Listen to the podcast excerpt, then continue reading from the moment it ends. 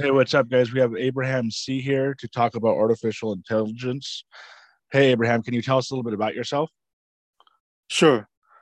Um, my uh, background is in semiconductor design, but uh, in the 90s, uh, when I was working with National Semiconductor, we have a project called NeuFuzz 4, where uh, we train neural network and then uh, convert the uh, train weights into fuzzy logic and then have the fuzzy logic uh, implemented in microcontroller. And then I was tasked to train this neural network. And since then, I become like uh, in love with this technology and have been uh, tracking it uh, since then until now. So, so many years have passed.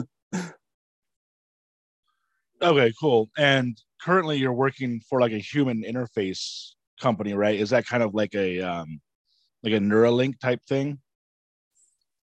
No, it's more like a touch controller thing. It started up as a neural network company, but uh, it was too early, probably 20 years ahead of times. And so they switched gear into touch controller. Okay. And are you like one of the head guys? no, I'm just a humble engineer, uh, engineering manager. Yeah. Okay, but this new this this company you work for now is it kind of like um like you know Neuralink, like Elon Musk, like Neuralink company? Yeah, but that's that's like a in, invasive uh, neural implants. We're not doing that. Okay. Our initial product was analog neural networks, and then uh, it was started actually by Caltech professor Carver Mead, but it was too early, so the patent expired, and you know, so people switch to other things. Yeah. Okay. And yeah, so I'm like, you know, I've wanted to get someone on from artificial intelligence. That's like probably one of the main things that I'm interested in. And so I'm definitely glad to have you on. Uh, you came up with a list. And so if you want, we can just start with that, the list. Um, and then I'll just ask you questions about it. So you said it, the first one is in the beginning, right? So um, I don't know how much time we have to cover all this, but um, yeah, I, I can cover it pretty quickly. So beginning 60s, right? There was a conference about AI in the in the East Coast, Dartmouth College, and then everyone came together. They coined the word AI, and um, they were very optimistic. They think this thing can be conquered in, you know, one or two decades, but um, they they were proved wrong. So they started with some uh, rule-based system. Um, then they, they come up with like uh, ELIZA that kind of can talk to people, diagnose people's uh, psychiatric problems. And they think, oh, it's gonna work. And then they have this expert system where they interview the expert and they have to lay out all the rules. But then they found out that if they have a rule that is not written down, then the system will break down. So on the other hand, there's the so-called uh, connectionist uh, um, branch of this uh, AI where they're trying to model the neurons, but but they have problem when it goes beyond like uh, two layers. So um, so at that time we entered the AI winter because the funding stopped. So on the expert system side, the rules are too brutal, and on the and the neuron neural, neural network side, they cannot uh, expand it. They cannot even solve a simple uh, exclusive or uh, issue uh, question. So people are very pessimistic, and then it was a long while until people say, "Oh, why don't we add one more layer? That's called hidden layer." Then they have some progress, but then nobody can train beyond three layers, meaning input, hidden layer and output layer. And when I was in National Semi, uh, that's what I, that's what I trained is called perceptron, and it was very slow, even on a state of the art at the time PC. So we enter another winter because no one no one can make this thing work fast enough, and it is very uh, hard to train, and it takes a long while. So everyone everyone becomes dormant until you know, in 2012 because the GPU becomes so powerful and and suddenly um, some people are using it, meaning uh, uh, student of Geoff, you know, Geoff Hinton in Canada, they they uh, conjure up this uh, AlexNet, and they were able to solve the uh, uh, challenge of the time, which is ImageNet, which is given like a million pictures, and then you classify into 1,000 classes, and people use different techniques, and nobody was able to get it to be very high accuracy. But then this neural network approach that uh, AlexNet has was able to um, have the accuracy improve by more than you know two digits, and it's using a technique called uh, deep learning, and it, they were able to crack the three layers barrier and go to six layers. So suddenly the, the whole field was reborn. You know, so uh, people got very excited and is applied everywhere. The CNN, you know, convolutional neural network, uh, which is modeled after, you know, the visual cortex of a cat. So uh, it was very, very, um, how to call it, very popular enter Renaissance era, basically. And then um, afterwards, uh, on the natural language side, we have something called transformer, which is very popular. And then CNN is primarily used for image. And somehow by uh, breaking down the picture into small pieces um, and feeding those small pieces to this transformer, people are able to unify language and pictures. And then that leads to something very popular today is the text to image. I, am sure you play with it. Is the Stability AI. You can enter a prompt and then you can generate a picture. And of course, there's also the large language model using transformer, uh, like GPT-3. It was uh, having 175 billion parameters, and you talk to GPT-3, it feels like a human, and it's you know most people said it passed the Turing test, meaning you put the computer behind it uh, inside a room and they talk to the computer through a terminal, through a keyboard, and you cannot tell whether it's a computer or human, then it passed the Turing test. So if you talk to GPT-3, you say that, oh, there's a human behind it, but actually there's no human. Yeah, so that's the brief history and, uh, you know, uh, and the state of the art today. You know, we can expand on these topics if you want. Yeah. Yeah, for sure. Well, I actually kind of like since we only have like an hour, I kind of want to focus on the future. Well, actually now and then into the future as opposed to the past. But um, so first of all, where did you um uh where did you grow up? Oh, okay. I grew up in Hong Kong, but, Hong Kong. but then I moved to US in uh, 1994, just before the turnover. What do you mean the turnover? The turnover to China. Okay, so what what year was that? 1994. Oh, okay, 1994. Okay, okay. No, and turnover where... was 1997, but you know, most people, most people, you know, find something before, you know, the actual year. Yeah. So, where did you go to college, and what did you major in? Oh, I'm, my um, I have a master in uh, electrical engineering in Santa Clara University. Yeah.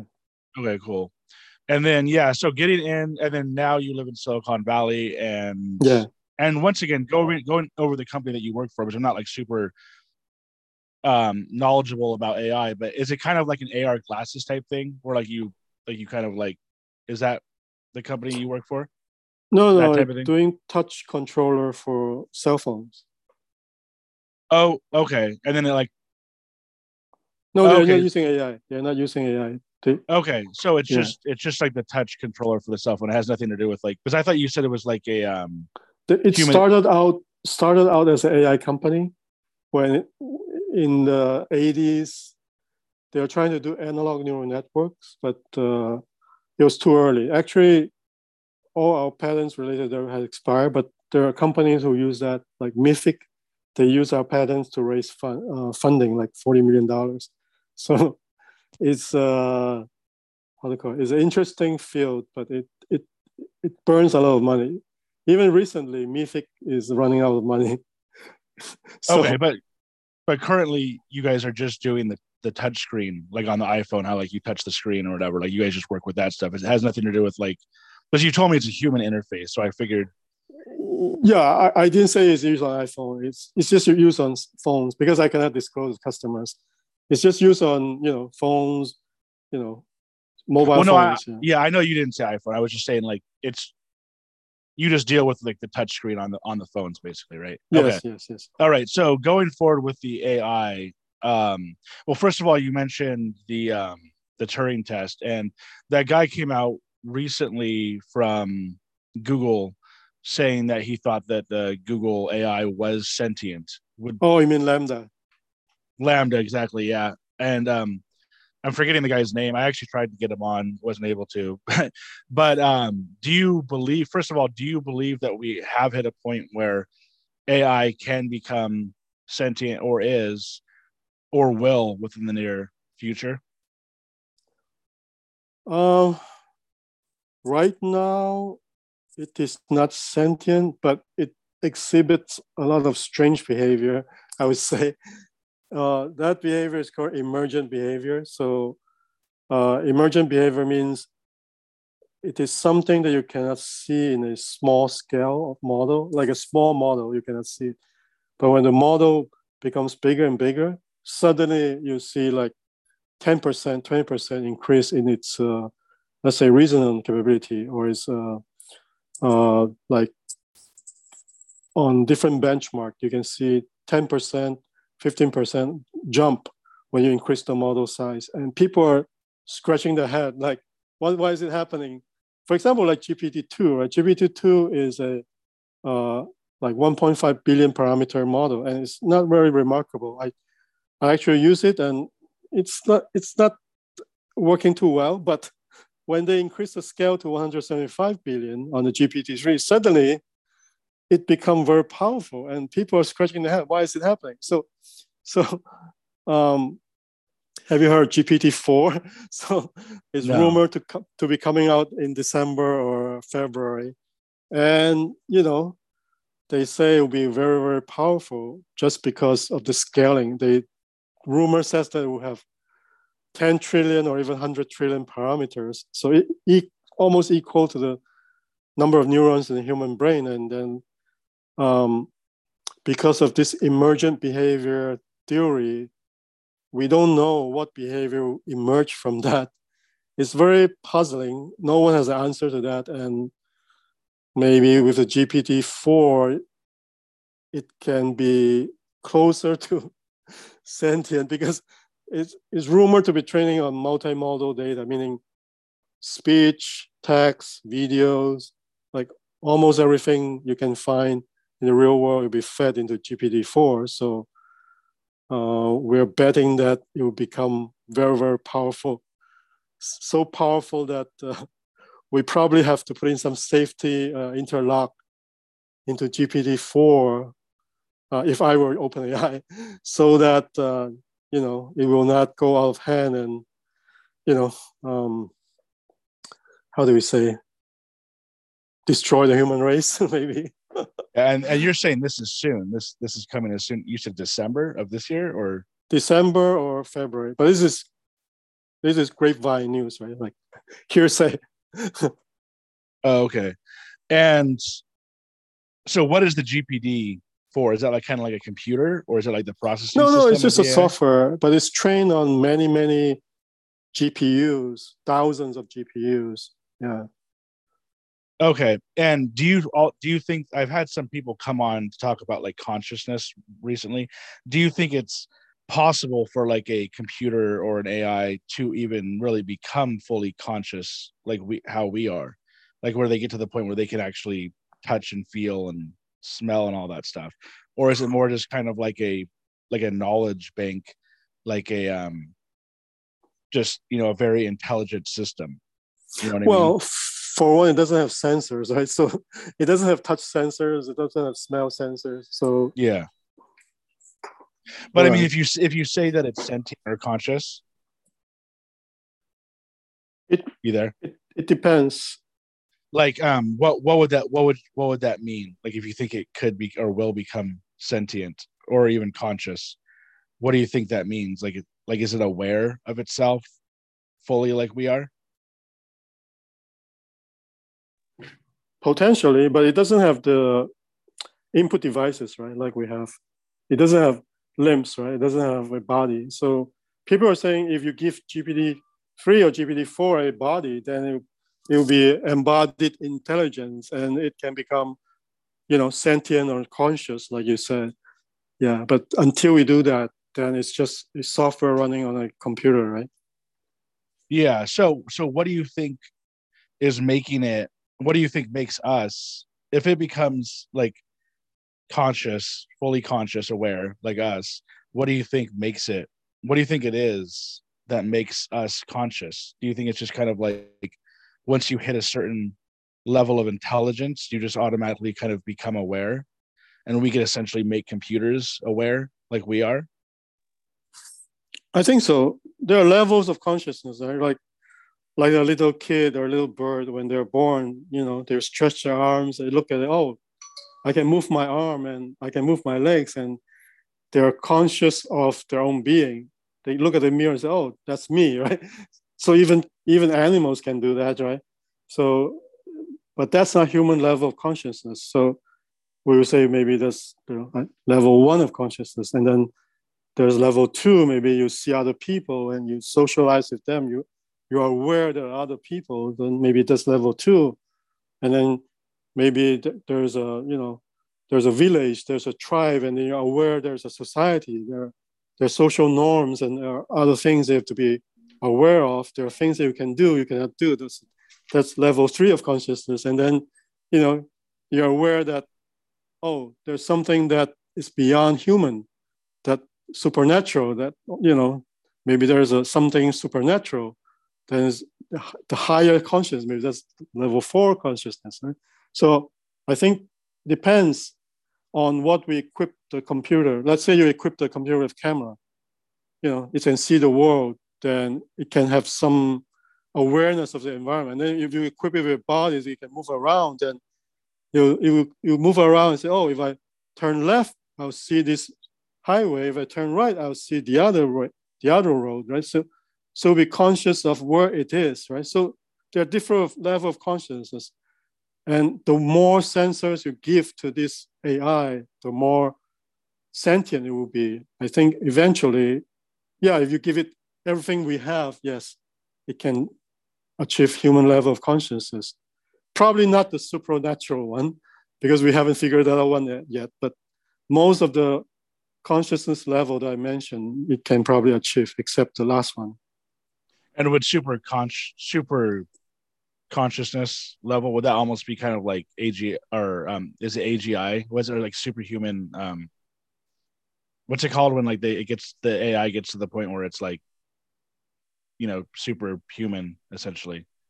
Um, well, we're not counting on it being superhuman, just AGI, just like a well, human.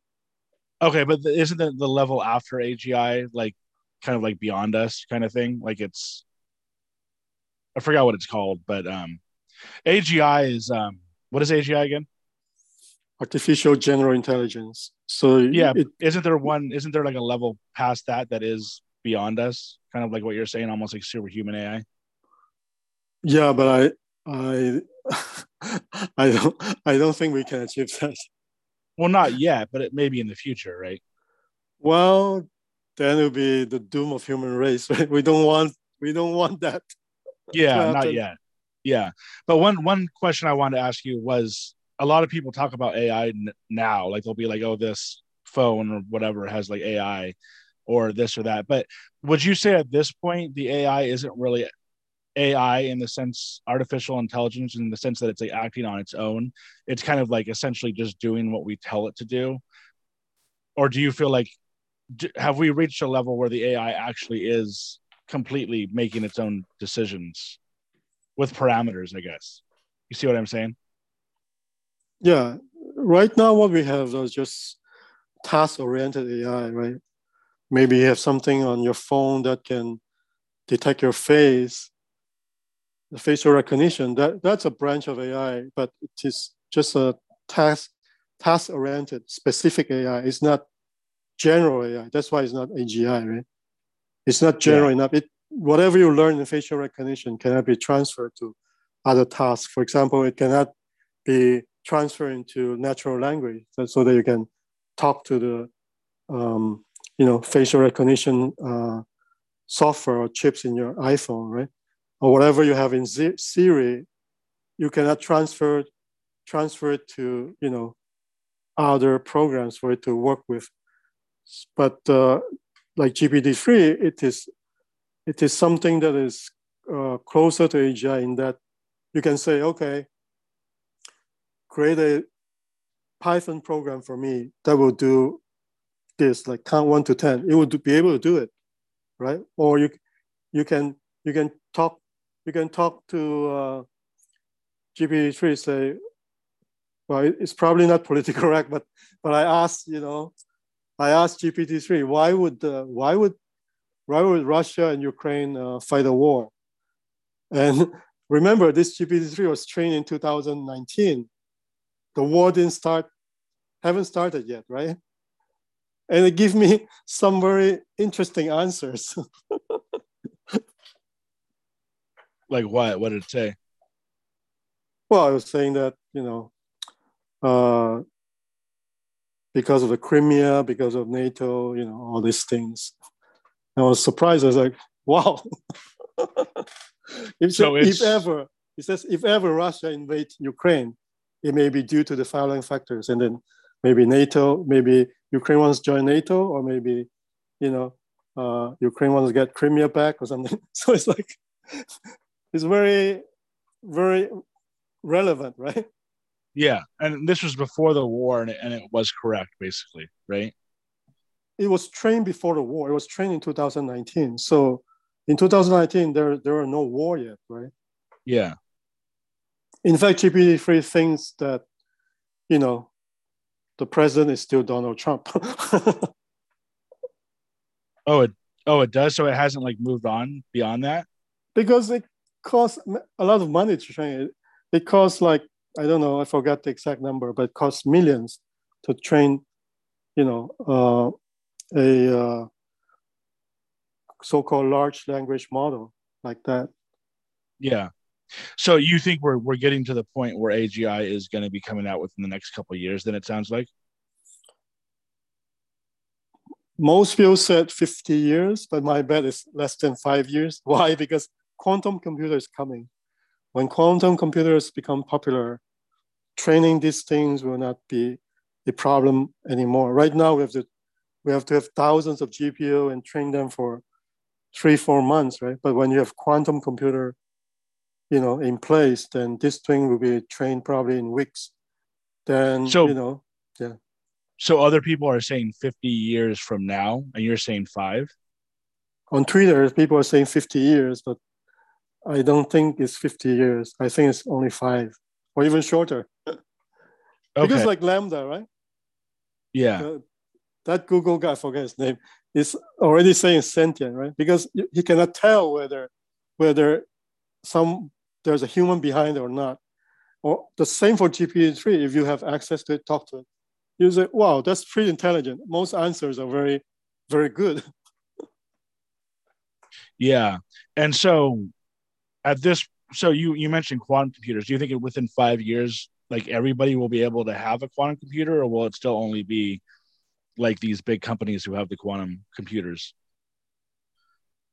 well like do you think big, i'll be able to go buy a quantum computer or will it still just be like you know really expensive no today the, the people who train the large language models are the big companies but they're still bounded by the speed of the GPU, which is basically a serial engine, right? But the quantum computers, they can compute things in parallel, so they'll be much faster than GPUs. And today, it's it costs like a million dollars per quantum computer, right?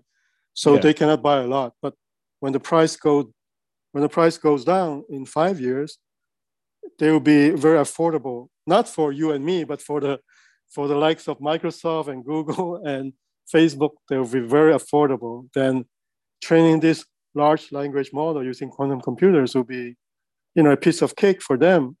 And instead of training them in four months, you take them only one week. So imagine that. So now they cannot tell who's the president. They'll say it's Donald Trump, but in five years they will be able to like train them uh, every week. Then they will be updated, right? Very frequently, and AGI will not be far away. I yeah. think, yeah. So that's what I'm asking. Like when they become when they become affordable, does that mean that like someone like me would be able to go purchase a no, no, computer? no, no, no, affordable for the, for the big companies. Okay, okay. And so, what exactly is a quantum computer? Is it just like a really high tech computer, like a really fancy computer that can do a lot more, or what is it? Well, it involves something like qubit, right? So, so if you if you um, if you're familiar with the binary system, right? So to solve a problem, let's say you have only three bits, you have to say 000, 001, 010, 010, 101, 101, 110, You have to go through eight iterations, right? For the quantum computer, the qubit, they're simultaneously, every bit is simultaneously zero and one. It's very strange. So because they're simultaneously zero and one, they can, they can do all the eight computation in one pass because all the three bits are simultaneously zero and one. So, you know, it's very hard to imagine. Like the flash, have you used a flash drive? Yeah. USB flash drive. The yeah. flash drive actually used a phenomenon called quantum tunneling. So the flash uses something called floating gate. So basically, you have you have to force some electron past that gate, but that gate is insulated. So from classical physics, you cannot go through that insulator, right? But in quantum physics, you can. If you have high enough voltage, the electron can actually go past, and then the, the electron is there and here at the same time. It's probably analogy. It's like inside the door and outside the door at the same time. So, so yeah. it's it's present both ways. So, so that's yeah. why it's powerful because if you have if you expand the number of bits to 1024, then two to 1024 is astronomical number, right? In fact, that's why you have this uh, key in your browser, right? I don't you remember, you have this encryption key in your browser to protect your uh, shopping privacy. and if a, if a quantum computer, 1024 bits, it's the same. There are all these bits are simultaneously one and zero. So all of this computation is solved in one pass as well. So they're very, very powerful, very, very fast. So when you couple that with neural network, you know, it will be something that we have never imagined before. Quantum AI is gonna change the world. Hopefully not for, for, for the worse, but for the better. But unless we put in some safety mechanism today, you know, it may be something beyond our control. Yeah, and so this is this is all kind of based on quantum physics and quantum mechanics, right? Yes. Like it's it's essentially doing the same thing as quantum physics, like what like um particles are doing or whatever when we like yes, them. yes, yes. Have you heard of double slit experiment? Have you heard about that? Yeah, yeah. That yeah, so something yeah. Yeah, that's all interesting too, and I would like to go into that, but we probably don't have yeah, yeah enough yeah, time. But yeah. yeah, so um, yeah, the one so one other thing or what I wanted to ask you about was um, you know, you know Ray Kurzweil. Uh, in speech recognition, I what think he wrote a book on. I think he wrote something on speech recognition, right? Yeah, like he wrote "The Singularity Is Near," and um, yeah. He's like he's I, know he either is high up in google or was. He started like i think he started the whole LaMDA thing. He wrote the singularity is near and i heard him recently on Lex Fridman's podcast. I don't know if you listened to that at all. But um he basically is talking about within the next like he thinks within like the next 10 years or so he predicted that like i think i think it was like 2030 um the singularity will happen. Do you know about the singularity? Uh i heard about it but i don't remember Yeah, it's like where everything essentially goes so fast that like we can't keep up with it. Like the the AI and the computers and everything is just going. The tech is going at such a speed that like you can't really keep up keep up with it. And he thinks that we'll be able to like essentially download our consciousness into like a um I don't even know either into a computer or into like a metaverse type thing. Do you think that is would ever be possible to like download your consciousness into like a computer type thing? Uh, that may be a stretch, but uh, I I don't know. Uh, probably, but for now, I cannot I cannot say that it's possible with today's technology. Yeah. Yeah. And then what are your thoughts on like the metaverse? Have you tried out the metaverse yet? Mark Zuckerberg's um metaverse? Yeah, I I was involved in those things early, uh, even earlier than you know Meta. Uh, it's interesting, but I I don't think the technology is mature enough to make it, you know, commercially viable. It may take another, I don't know, five ten years to make things stable because, for one, people are uh, nauseous when they stay in the metaverse for like more than 15 minutes when they have the VR goggle on. So that's imagine, something he has yeah. to solve. Yeah. It seems very weird. I mean, I could actually see like why I would want to do it. Like if I want to like meet up with friends and make it feel like we're actually there, that would be kind of cool. But I just couldn't imagine having those goggles on me for like a long period of time, you know? yeah, it Um, would be it would be a big hit if you can do it without the goggles. W- with other goggles, you mean like kind of like smaller, like almost like glasses? No, no, without goggles. oh, without goggles, yeah. You can see How you can you can see 3D images in the air interacting with you. That will be the breakthrough. So how do you think they'll get to that point? Would it be like contacts or like um they'll just No. have kind of like holograms or something? You won't believe me, but I went to uh, Tokyo in uh, 1992 to attend a electronic show. I was there for one week, and guess what?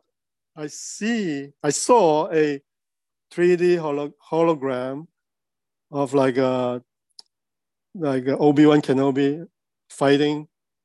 It's a it's a it's a crude hologram. It's just like one inch tall, but since it is in 3D, and you can view it in many angles, and it's very re- realistic.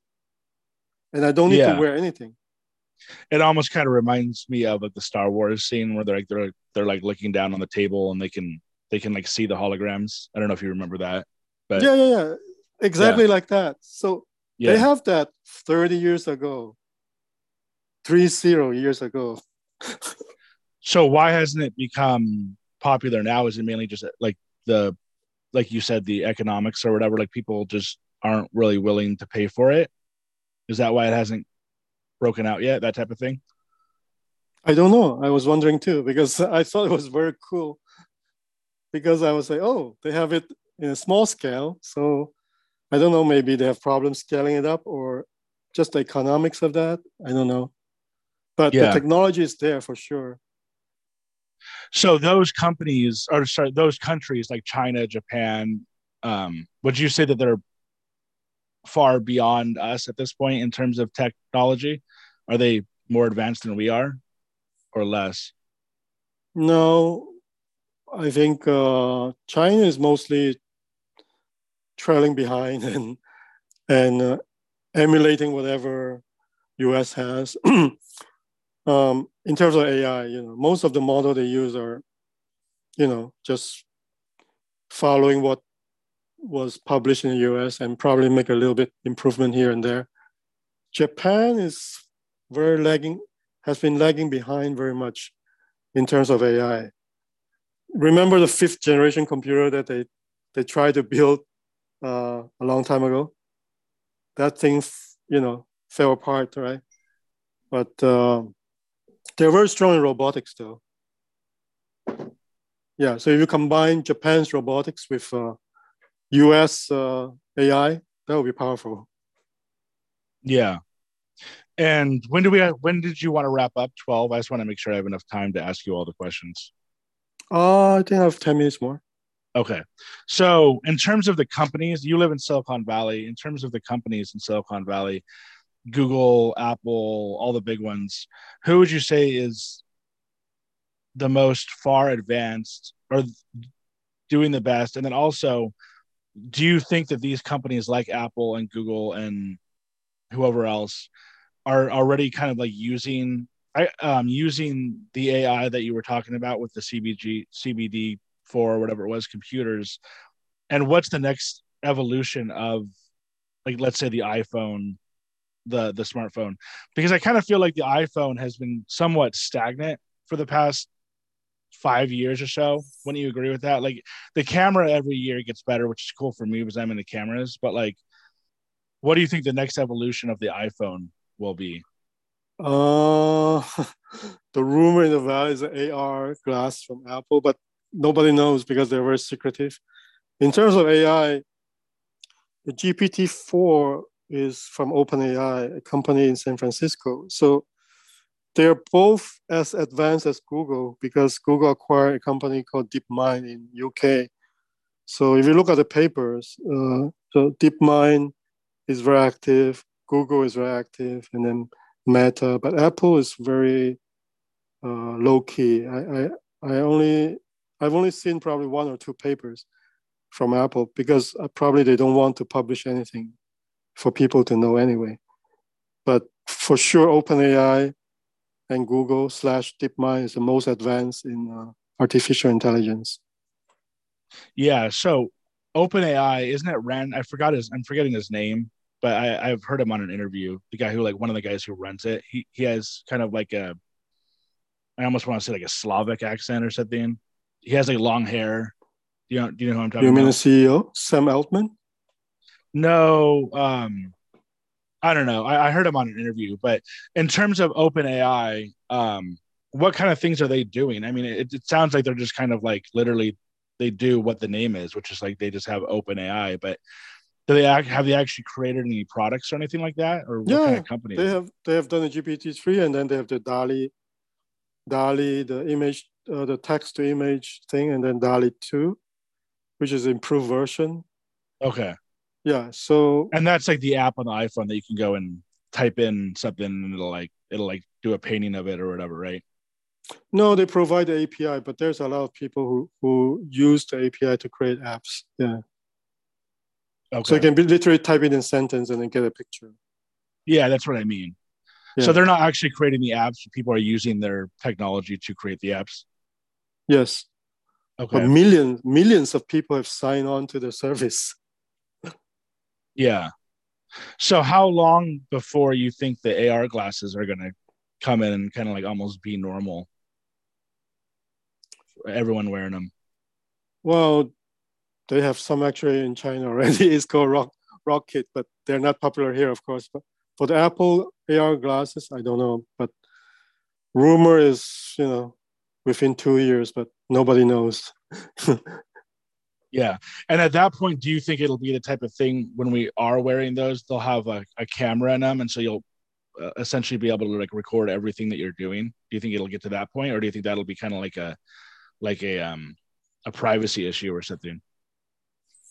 It has to have a camera. Otherwise you will not be able to do this uh, recognition, right? So one of the things is you see someone and then it's recognized by the software and then all the information about that person pops up and then you know we're like saying that it's for geeks and nerds who don't who cannot recognize people's face. You go to a party and then the ar glasses will you know silently or show it on the screen like who that person is. So you go oh hi patrick. Long time no see and so on. But actually you don't recognize him without ar glasses. So yeah. I think well, people get used to it, you know. Well, what what I mean with with cameras is I mean like I'm I'm like really into photography and videography, and I I'm really surprised that they don't have glasses yet that you can just record with. And I think that it's probably a privacy issue. I'm not obviously I don't want to use it to spy or anything, but like when I'm walking through, you know, if I want to film something, I'm like if they only had glasses that had a camera, that would be the best way instead of having to walk around with your phone, holding your phone or whatever. They have it. right? It's Um, called Google Glass. They yeah, had it before. yeah, but I don't know. Google Glass never seemed to like really break through. Like I, like is it still even out? I don't even know. Well, there were a time where everyone I saw in the office has a Google Glass. It's still kind of weird. And Yeah, I don't think it ever really broke out of maybe Silicon Valley. Like, are they still wearing it? Are they or no? Not these days, but there maybe two years ago, before COVID, I, I always see someone wearing a Google Glass walking around. But uh, and and so they were able to record. yeah, of course, those. of course, yeah, you can do that. How much are those Google Glass? Do you know? Uh, I think at that time was thousand or something. Depends on the version. Yeah. There's some developers version that may cost up to two thousand dollars or something. Yeah, I think that's part of it. Is um, I didn't, I didn't really want to spend a thousand. I was hoping for it to be like you know, like I I know that um Facebook, excuse me, I know that Facebook came out with um, they came out with some a couple years ago. It's like Ray Ban Stories, and those are like two or three hundred dollars. So, but they weren't they weren't as good as I expected because, like I said, I actually want like good quality for like YouTube videos and all that when I'm like filming. But um, anyway, so yeah, so you live in Silicon Valley. How is living in Silicon Valley? It sounds like a pretty cool area, right? Because everything's so techno- technologically advanced and everything. Yeah, it's uh, too advanced. it's hard to catch up. Yeah. And is every, I mean, I would imagine that I don't really know too much about this world at all, but I would imagine there's a, a ton of people who are really trying to, to kind of like figure out this AI problem right now, right? Are there a bunch of people just scrambling around being like, we need to, we need to figure this out? Like, Of are all the kind of competing? Is that what everybody's kind of competing for at this point is the AI? yeah, many many people are in this field, and every day there are probably, I would say, you know, three to five papers that are interesting that you have to read, and you ran out of time to read it, and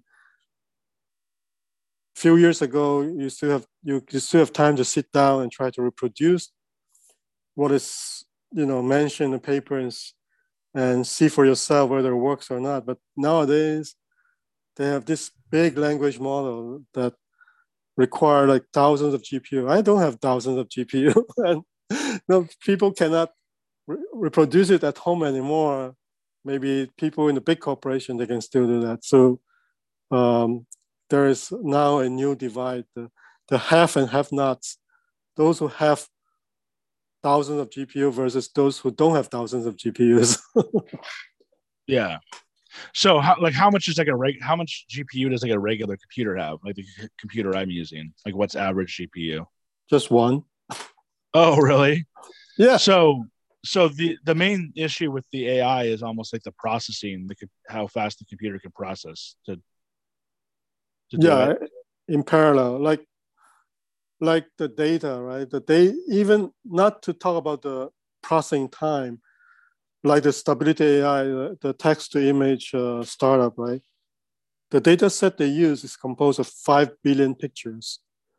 And just imagine how do you how do you even fit 5 billion pictures on your computer you cannot you need some data center grade of storage to do that Yeah.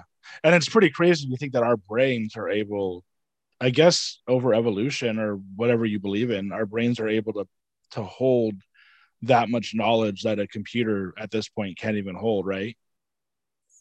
Well i think it's created by god but you know Yeah, uh, yeah, we, yeah. I'm just we saying get whatever- different viewpoints yeah but Well, no, no, no. I'm not even. I'm not even saying that I believe. I don't believe in God, but a, lo- a lot of people nowadays believe that we evolved to have these brains, right? Especially probably in Silicon Valley, I would imagine, right? And um, however we got these brains, I guess if it was created by God, then obviously, yeah, then He has the power to do it. But um, you know what I mean? Though it's kind of crazy that our brains can do so much. and it's expandable actually Our brains are. it is expandable What do you mean by expandable? so Our, there are brains are research- yeah. So there are people uh, who study the brain, and they, the particular group of people, like a, a taxi driver in London, uh, when they study for the test, they have to memorize every route, every route in uh, London from from here to there, all the possible uh, roads to go from one place to another, and they discover that people who pass the exam, their hippocampus is probably two times or three times, I forgot the number, bigger than uh, the, the driver who didn't pass or for normal wow. people. So also in songbirds, right? When they're in the mating season, they, they have to learn a lot of songs. They discover that their hippocampus expanded uh, many times bigger during that season to, to increase their memory. So, so our brain is expandable. Oh, well, you but, but I mean, you by expandable, you mean in terms of technology, like we can expand our brain with technology. no, no. The physical size expands when you learn more information. Oh, really? Yes. Oh, I didn't It's- know that. Oh, wow. Yeah, it's, it's proven by proven by you know the study on taxi drivers and study on songbirds. Yeah. Okay. So what about um do you think we'll how long before we get to the point where we actually will have these these um computer interfaces like we'll kind of like become we'll kind of like become not become computers but kind of like morph with computers like where we start like actually um like cyborgs or whatever you know what i mean like do you think that's gonna happen a bit? Cyborg? yeah like where we start like we start like literally putting like you know what i mean like um computer parts on us or whatever that, i know that Pretty sounds weird. soon. I don't want to scare you. oh really I don't want to scare you, but there's a chapter in the Bible you have to read, Revelations 13. it's about it's about the beast, right? He said he will force people to to put the mark on the beast on the right hand and the, the forehead. Without that, you cannot buy and sell. And that's exactly an implant. yeah yeah i know what you're talking about i've, I've read the bible i'm christian too so Oh, Um, great, great. yeah yeah yeah so um so you think that's coming then if that's the case then why would you even want to be working in that field if you think that like we're going down that road you know what i mean I'm trying to prevent it from happening. oh are you so you're not really necessarily for ai then Well, I think it, it will come, but maybe we can delay it. Neuralink is, you know, heading that way, right? So yeah we have to kind of delay it because if you believe in the Bible, two of the major characters in the, in the Revelation have appeared already. So, so this thing will happen for sure. It's just a matter of time. Yeah. So, well, first of all, what are the two revelations that that you're saying have already happened?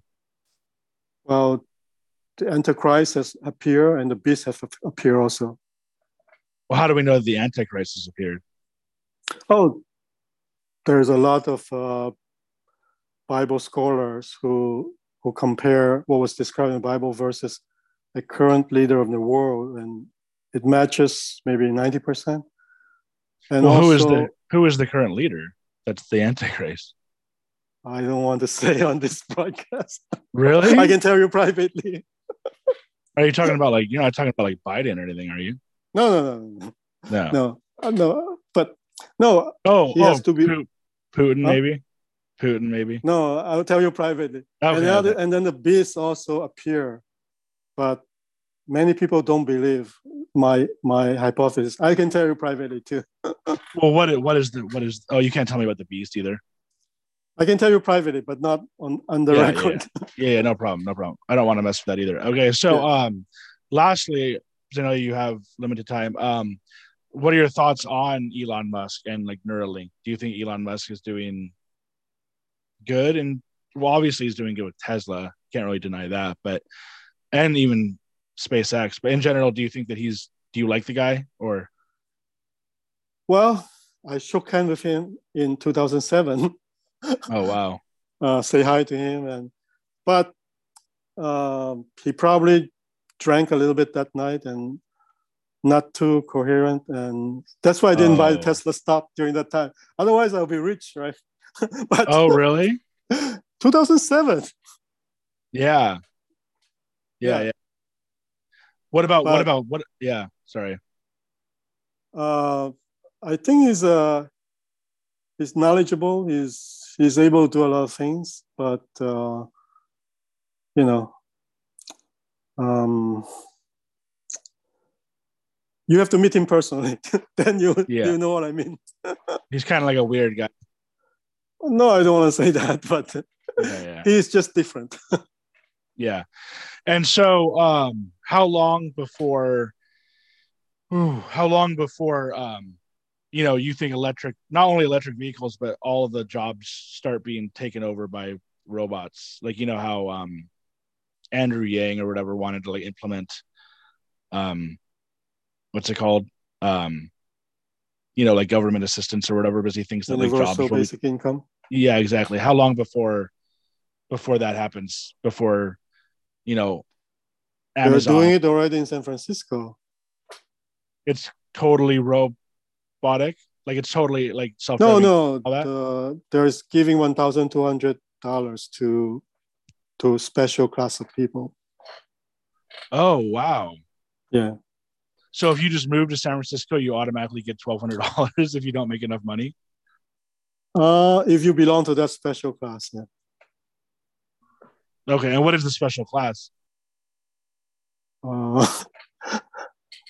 is the is the how do you call it LGBT something like that? Yeah, oh really yeah. they it's in the literally give them the money to the lgbt community yeah, yeah. You may want to remove edit this out. yeah no it's it's fine i mean if that's just what they're doing right but um but so yeah so lastly so you think that we're already getting to the point where what about self-driving cars when do you think self-driving cars are going to be um you know fully used on like the freeways and stuff it's happening already, right? It's just a matter of removing the last few bugs, right? The fact that there's still people being killed is not helping, but I think the algorithms and the hardware are all there. It's, you know, um, I don't think there's any hindrance in self-driving cars anymore. so if you have a job as like a like a if you're like a delivery driver you think that within the next what five or ten years you may lose your job to like a robot or something or any job they can do that with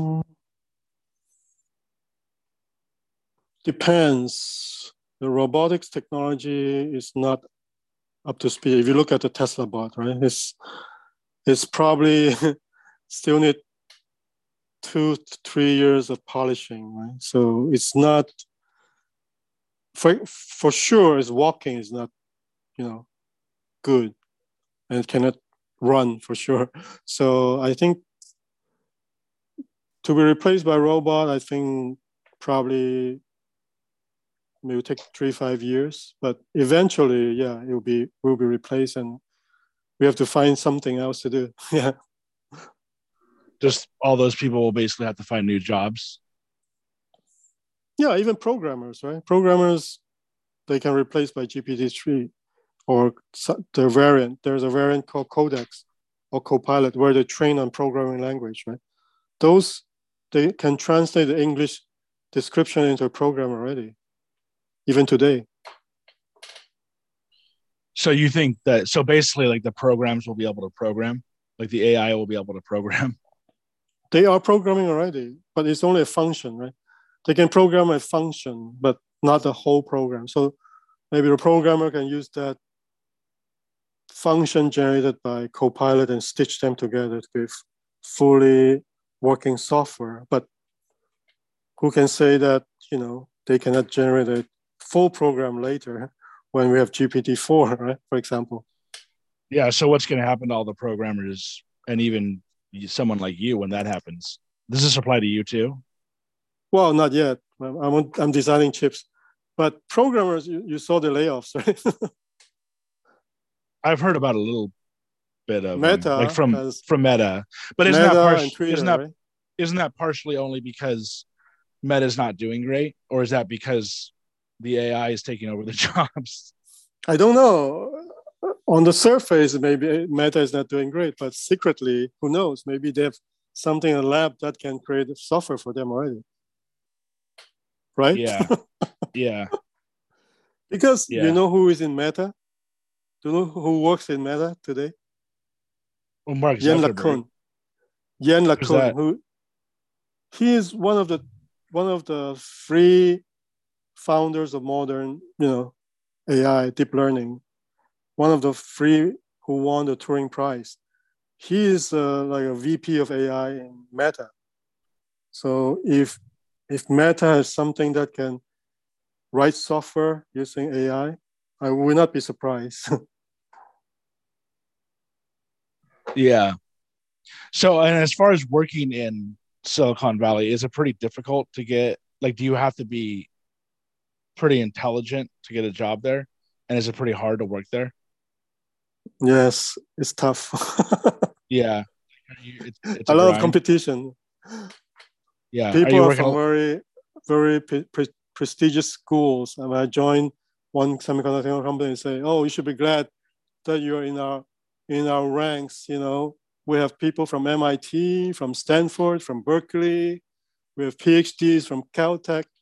You should be proud that you should, you're able to stand here. I was like, "Wow."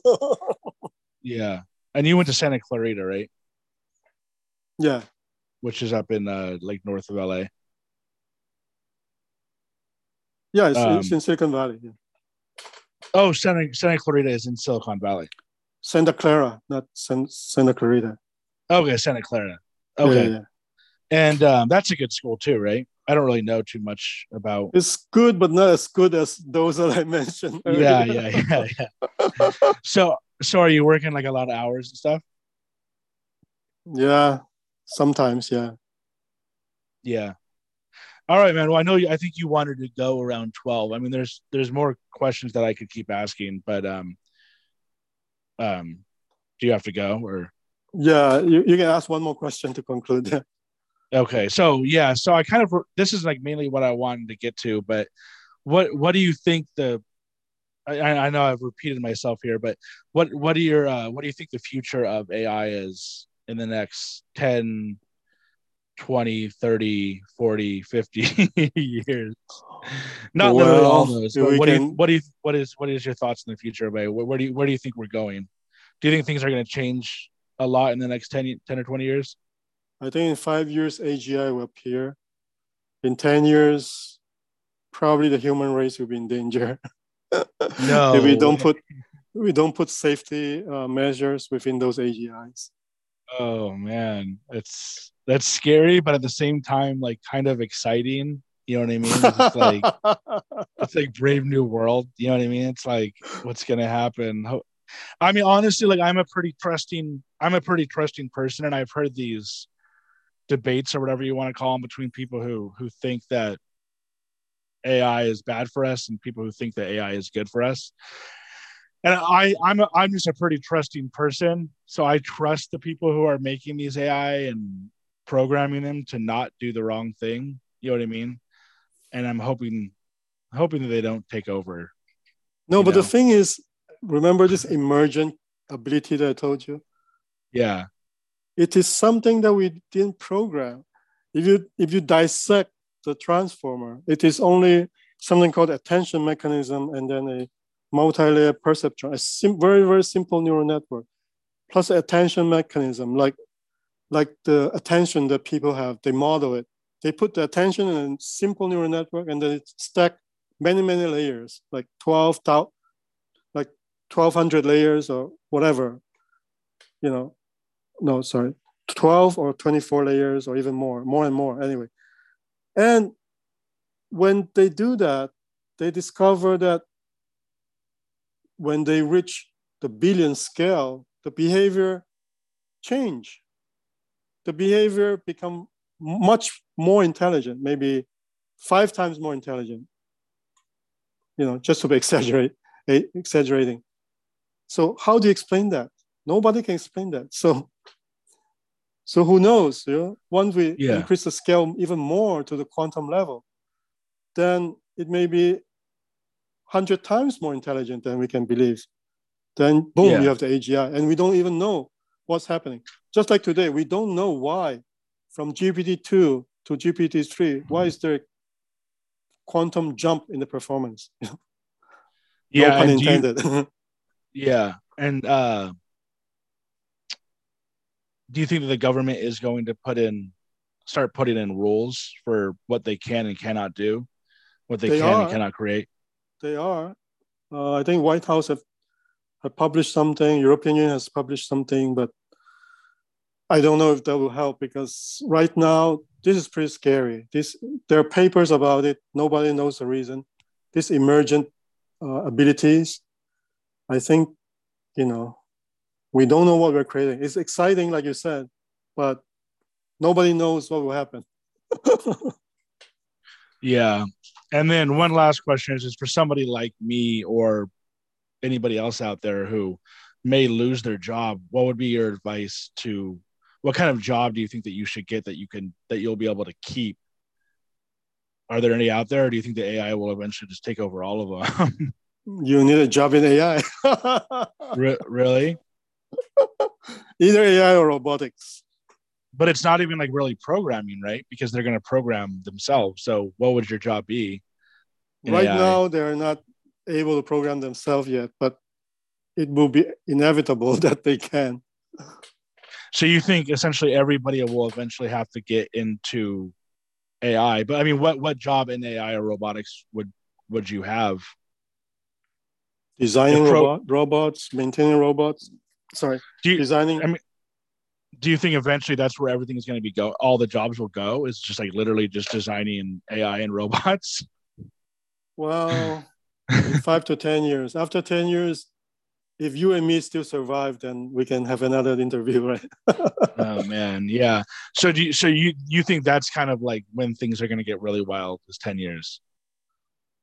Well, I think, like I said, right, the beast has appeared already. So is almost the end of the world as we know. You'll we don't have, have a lot me, of time. You'll have to tell me more about that um, off off the podcast. But yeah. so have your have your have your um, colleagues have you mentioned this type of stuff to your colleagues? I, I would imagine that Silicon Valley doesn't necessarily agree with this type of stuff, right? No, uh, most people don't believe in this. Yeah. Well, I, I know what you're saying because I, I was raised Christian and I read the Bible and stuff. So I see what you're saying. But I know that most people in that area aren't necessarily Christian, right? Yeah. Yeah. They don't they don't believe, but there are many, many signs. And this AI thing is definitely pointing towards that direction. yeah. All right, Abraham. I think that's it for you, right? Yeah. All right. Thanks for coming on. And if you ever want to come back on, let me know because there's a there's a ton of stuff. I try to fit everything into this, but there's a ton of stuff that I'd like to go over more. So just let me know. Sure. Thank you. All right. Thanks. Bye-bye. Bye.